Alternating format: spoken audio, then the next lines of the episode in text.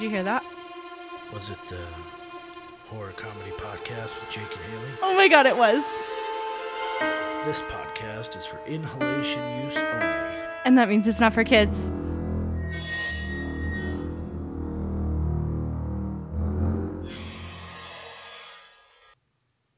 It's the horror comedy podcast with Haley and Jake, and Jake's not here because it's Wednesday, and it's Wednesday, which means it's a mini episode.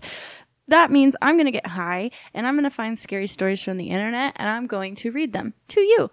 It's going to be real scary and great and uh, good time. If you have a scary story, please email it to us at the horror comedy podcast at gmail.com or DM it to us at THC podcast on Instagram. if you check out our Instagram, you will see the pumpkins that we painted and some of our Halloween decorations. If you guys have your shit up and your pumpkins painted and carved and shit, send them to us. I want to see them. I'm so excited. I know that you guys probably have some really good ones because you're all fucking geniuses. I can tell. I just have a feeling. Um, this week I have a pretty fucking serious story. This is one account from a user named Emma on the paranormal board of 4chan. A fair warning this is a story involving child abuse, contains mentions of suicide, a lot of violence, and the word cunt a bunch of times. So, um, if those things hurt your feelings, maybe just come back on Sunday when we do our full length episodes, which will not hurt your feelings. Um, it will just scare you. Anyway, this story, I read it, it gave me chills. It reads like a horror movie for real. So, I am so excited to present this to you guys. It was posted all the way back in 2000 and uh, fuck. It was posted all the way back in 2009. So it is a gem from way back, and uh, I'm really excited to bring it to you. Hey, hello, X. That's the paranormal board on 4chan. It's 4chan slash X. Anyway, hello, X. This is a story about my aunt. Growing up, I knew very little about my mother's side of the family. They had basically disowned her after she decided to do the unthinkable and go to a medical school at a time, particularly in the deep rural South, when women would never be doctors. My relatives were scowling faces that wandered in and out of holiday gatherings, pausing just, just long enough to pass judgment and leave my dad outraged for about a week. The only one out of the mob that really made an impression was my mom's older sister, the woman sent me acne medication for my birthday one year when I had started that awkward breakout phase. She once lectured me for 20 minutes about how, since I had inherited my mom's desire to work when I got older, no man would love me. I was 10. I only give you the background so that you'll understand how unsettling it was when my grandmother called my mom one evening and asked her to fly down there to see them. My aunt had experienced what they call a severe psychotic break or something along those lines, and none of my relatives knew what to do or had the money to do it. My mother dutifully packed her things, and I was somehow swept along for the ride. I was only 14 at the time, and I still hadn't perfected the art of saying no to my parents. Side note, neither has anyone, like ever. It's a thing. The best thing about that age was because I was awkward and mousy, people tended to ignore my existence. I got to sit in while my grandparents told my mom about everything they knew about this breakdown, and my mom stressed over and over that she wasn't a psychiatrist. My aunt's latest ex was a meth dealer. Who knew what kind of stuff they had been brewing and sampling? Also, there was probably diet pills. My aunt had become obsessed with a Ouija board, and depression runs in the family. She was always a little off, etc., etc., etc. All they knew was that after her work had called them asking for her, they'd found her completely naked in her living room. She was curled up and talking to herself. She had covered pages and pages of notebooks with nonsensical symbols and equations about God and demons. I think I should pause here for a moment. I understand if you think I'm setting this up as some sort of wild demonic possession story, but I'm not. I am a skeptic.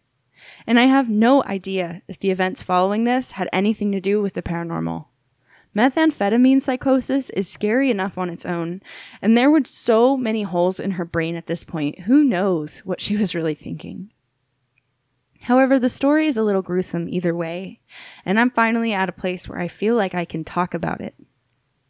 So there were few other options in Georgia. My grandparents had locked my aunt up in the guest room when they called my mother. Once again, insisting that she was not a psychiatrist, my mom told my grandparents that they had to get my aunt sent to some kind of facility where she could get the proper care, and in the meantime, they needed the supplies to hold them over while they decided what to do. My mom called in some prescriptions and got ready to head into town. Unfortunately, the downside to being 14 is you're old enough to be dependable, and somehow, in the shuffle, I was assigned the task of waiting at home with my aunt and making sure that nothing happened to her while they were gone. My mom promised they wouldn't be long, and they assured me waiting at home was better than being trapped on the hour long drive into town with my grandmother. Many Southerners will tell you that not all of the South is barren fields and terrifying locals. Some parts have amazing natural beauty. This is completely true, and anyone closed minded enough to bypass an entire section of the country based on stereotyping is really missing out. Unfortunately, this house was not located in any of those areas. This was miles of red clay, tobacco crops, pine trees, power lines, the family house, me and my batshit aunt in the back room. There was no cable, no internet, and next to no cell reception. I was stuck listening to my CD player and playing Tetris on the couch, counting the agonizing minutes until my mom came back. Because time moved so slowly out there, I can't really tell you when I was clubbed from behind. The thud was dull, but the pain exploded in the back of my head. I used to think that cartoon characters seeing stars was just cutesy animation, but I swear my vision erupted into different colors as I tried to regain my senses. I didn't drop like people do in the movies. I was vaguely aware of someone grabbing my arms and dragging me from the sofa to a chair. I even stumbled a little in response. Unfortunately, the static wouldn't clear enough for me to stop them, as my hands were tied to the arms with something thin. It was only after my midsection had been bound and my throat was well on its way that I snapped to. I rocked my head back and forth to get it away, but it was no good. What I now realized was brown twine was roped around my neck to keep me upright. I can't look at the stuff anymore without itching. Her work momentarily finished, my aunt moved around the chair to face me. She was never an attractive woman, but at this point, she looked like topless holy hell. The meth had left her with open sores, some of which looked like she had scratched into ragged, weeping holes. Her arms were covered in blackening holes, all oozing rot. And when she grinned, I got a good look at the infamous meth mouth. I can't even describe that smell. That wasn't just from her wounds either. She literally had shit caked up all over her legs, up to the scratches around her sagging breasts. But the worst part was the strange glint in her eyes. There was someone home up there, but it was more feral than human. When my eyes locked on hers, she grabbed a bit of her short blonde hair and tugged hard enough for her eyebrows to raise. You see this? They say I can take your hair for myself. Panic was just starting to register, and I realized what the hell was about to happen. I was too tiny to be much of a fighter. I mostly just started hyperventilating and staring. I remember realizing that I couldn't remember the word for what Native Americans used to do to their war victims, but it was definitely about to happen to me. I started squeaking a little and trying to yell as she disappeared into the kitchen for a moment and reappeared with a knife. Thankfully, she just grabbed a clump of my long brown hair and started trying to saw it off, inches off my scalp. It still hurt enough for me to cry out a little over it. She was unsatisfied with her results thanks to a dull knife and thick hair, so her attention turned to my face. That's nothing, she hissed. From behind my back, she produced a hammer, probably what she had hit me with in the back of the head in the first place.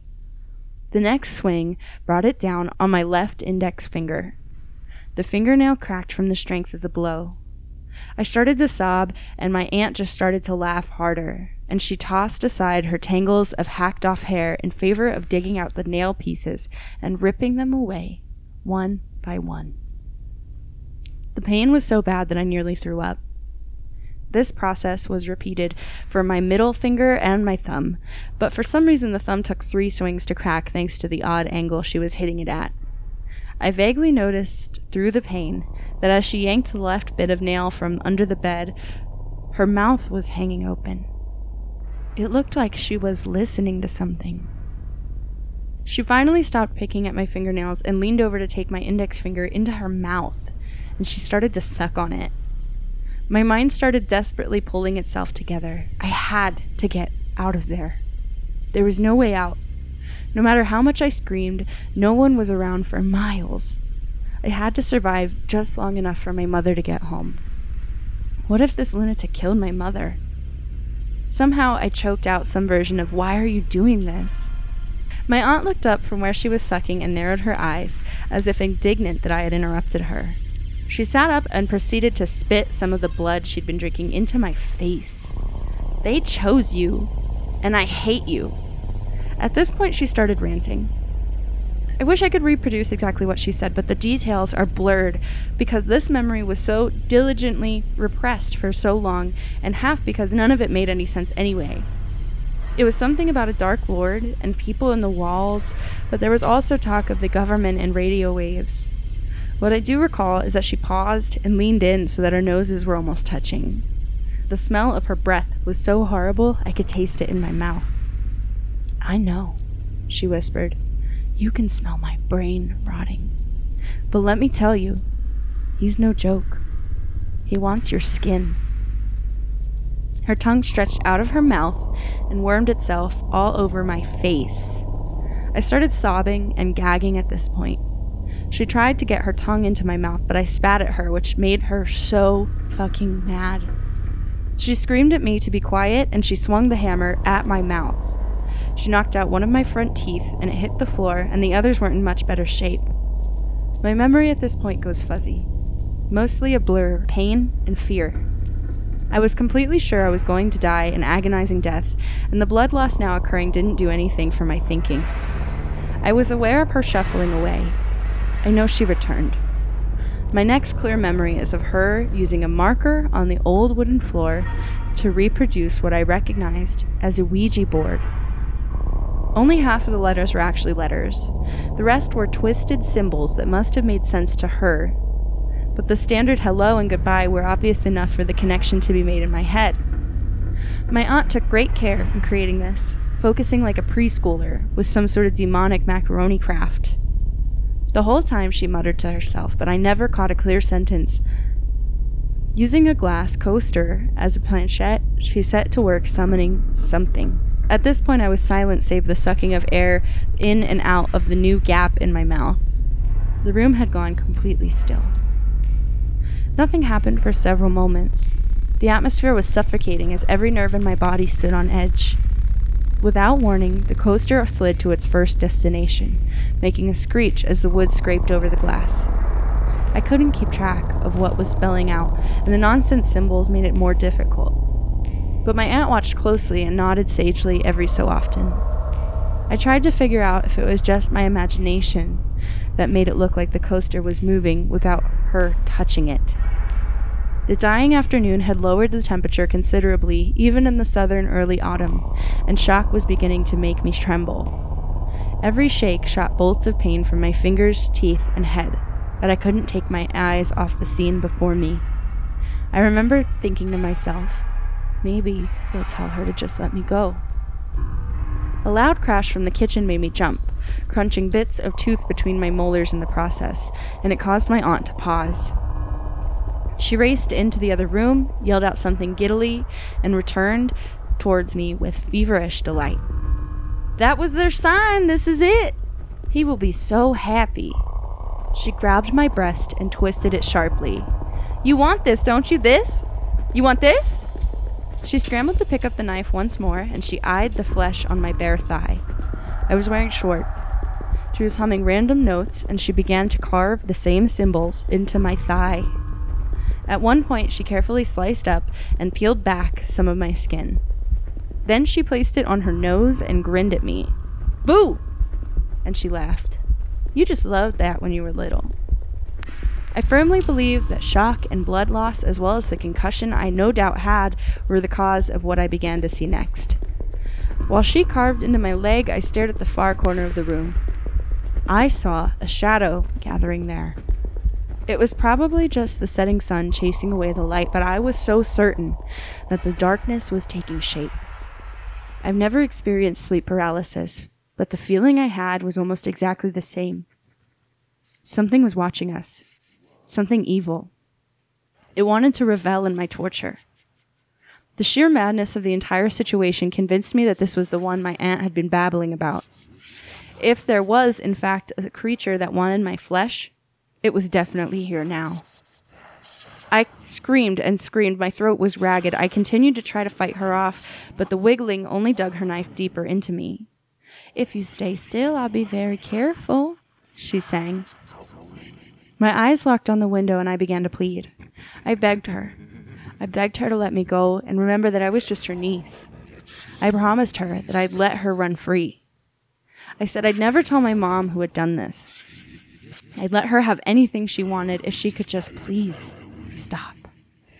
In response, she put her finger to her lips and shh. Do you hear that? She froze and I held my breath. I strained my ears. There could have been nothing but the blood rushing in my head, but my poor brain translated this into faint whispers. My aunt grinned at me. They come. They want you, and they will take it. Yeah, he will take what he wants. She said this with a certain reverence that chilled me. She used her legs to force mine apart and pointed the tip of the knife at my crotch. I'll slice your cunt wide enough for them to all crawl inside. All inside. She giggled, though her eyes suddenly became pained. She moved her face in close and clawed at one of the sores on her cheeks. I can feel him crawling out of me. She held up one of her arms and shoved the abscess into my face. Can you see him? You're not even looking. In her rage, she shoved her arms into my face. It was enough to wake me up and renew my struggling to get free. Why was it so cold? Why did I hear those whispers? My aunt was wailing and clawing at her arm, momentarily taken by the need to dig whatever was killing her skin. I desperately railed against the bonds enough to make the chair jump. Ceasing this momentum, I rocked from side to side enough to tip over to my right. My neck had been tied to something else behind me. I was stuck trying to position my legs to keep the chair from sliding further and strangling me. This broke my aunt out of her lapse in attention. With a snarl, she kicked at my leg, and the jerk left me gasping for air. My vision was beginning to blur. My gaze moved past my aunt onto the shadow now, and in the darkness, it had begun to spread out of the corner like an ink drop. There were faces. I was sure of it.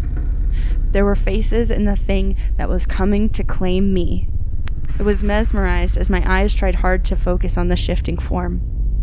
I forced my burning, bleeding leg up to keep me propped, but the darkness was becoming deeper and moved closer. I was certain it would take me. It would seep out my soul through all the cuts and bruises in my body. This sounds slightly profound now, but at the time, all these thoughts were occurring instantly together as I gave way to pure panic. My heartbeat pounded a thundering cadence in my ears as they seeped towards me. I didn't even hear my aunt slip away before the scream hit my ears and the lights flooded the room. Again, at this point, my memory dulls. My mother rushed in and found me in that state. She raced me to the hospital with my grandparents while calling the police. While I was recovering overnight, the small force of local cops searched the fields and forests for my aunt. Bulletins were put out. A deputy even went door to door down the single road by the house and warned neighbors to stay inside and lock their doors. What I found even more disturbing was the fact that my aunt had been tied down to the bed and locked in that room. The officers say that the ties looked like they had been chewed and then ripped apart, but the door was not forced open. My grandparents, even my mother, swore that it had been locked before they left. They even double checked it. No one let her out. Eventually, they did find my aunt. She had hung herself with twine in a barn not far from our land. Though the nails didn't grow on my left index finger, middle finger, and thumb, and thousands of dollars were needed to correct my smile, my legs healed surprisingly well. Not to be overly spooky or dramatic, but I can't lie to you. I do still have nightmares. In them, I wake up, tied down, somewhere with my aunt whispering over me. The markings on my legs sting like they were fresh. She looks exactly like she did that day, down to my blood on her lips. The only thing is, she's just one of the faces in that monster. That was gross and scary. Um, it got me. Jake says, fuck that story. It got me. I thought it was good. That was creepy. That was effective. Emma is okay, so I felt like it was okay to retell. And uh, yeah, so make sure that you tune in on Sunday for a maxi episode. In the meanwhile, don't do a bunch of meth until you have a mental breakdown and kidnap your niece and try to uh, cut her so that the demons will leave your body and go into her body and then end up killing yourself because she uh, escapes alive. And uh, don't forget to drink water. Goodbye.